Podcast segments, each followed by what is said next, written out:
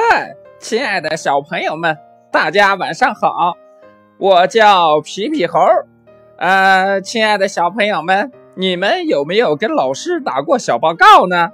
哎，其实呀，我最讨厌这样的朋友了。不过呢，我有一个同学，他叫呼噜猪，哎，他就喜欢跟老师打小报告。啊，具体发生了什么事儿呢？就让金德哥哥讲给你们听吧。亲爱的小朋友们，大家晚上好，欢迎你收听金德哥哥讲故事。刚才皮皮猴说了，让金德哥哥讲一个呼噜猪打小报告的故事。那今天金德哥哥就给你们讲一讲呼噜猪是怎么打小报告的。呼噜猪最近和乐乐牛闹别扭了。呼噜猪对乐乐牛爱搭不理的，还总想找个机会让他在大家面前出糗。每次乐乐牛帮助呼噜猪时，呼噜猪连一声谢谢都没有，还责怪乐乐牛多管闲事儿呢。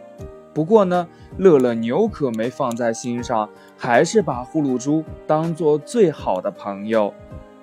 一天语文课上，呼噜猪逮住了一个好机会。乐乐牛平时上课都很认真，今天却吃起了口香糖。呼噜猪看着旁边嘴巴不停咀嚼的乐乐牛，小心嘀咕说：“哼，嗯，这下可让我抓了个正着。”呼噜猪高高的举起了小手。河马老师看见了，问道：“呼噜猪，你有什么不懂的问题吗？”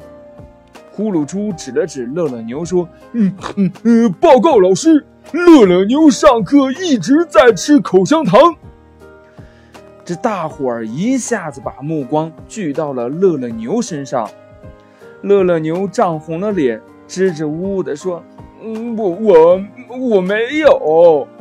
嗯，他在狡辩，我看到他的嘴巴一直在嚼个不停。”呼噜猪可不信，继续反驳乐乐牛。这时候，皮皮猴举起了手，说：“老师，呼噜猪就是爱打小报告，乐乐牛才不是他说的那样呢。”河马老师笑了笑，说：“大家都坐下吧。乐乐牛真的不是在吃口香糖，他是吃东西消化的方式。”和大家有所不同，是一种反刍现象。啊，反刍！大伙儿都瞪大了眼睛，感到很奇怪。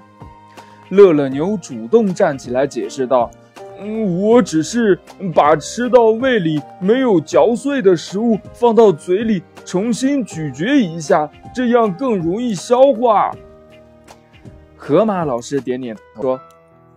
乐乐牛说的没错，他吃的东西有些没有嚼碎就吞了下去，进入网胃发酵以后，再返回到口中咀嚼，最后进入半胃和皱胃里充分消化。呼噜猪看了看乐乐牛，又看了看大家，不好意思地说：“嗯嗯，我我下次再再也不胡乱打小报告了。”故事讲完了，亲爱的小朋友们，你的身边有没有爱打小报告的小朋友呢？那你喜欢他吗？你自己是不是也喜欢打小报告呢？嗯，快把你想到的通过微信幺八六幺三七二九三六二跟金德哥哥说一说吧。呃，如果你喜欢金德哥哥讲故事的，也可以下载喜马拉雅，关注金德哥哥。亲爱的小朋友们，今天的故事就到这里。我们明天见，拜拜。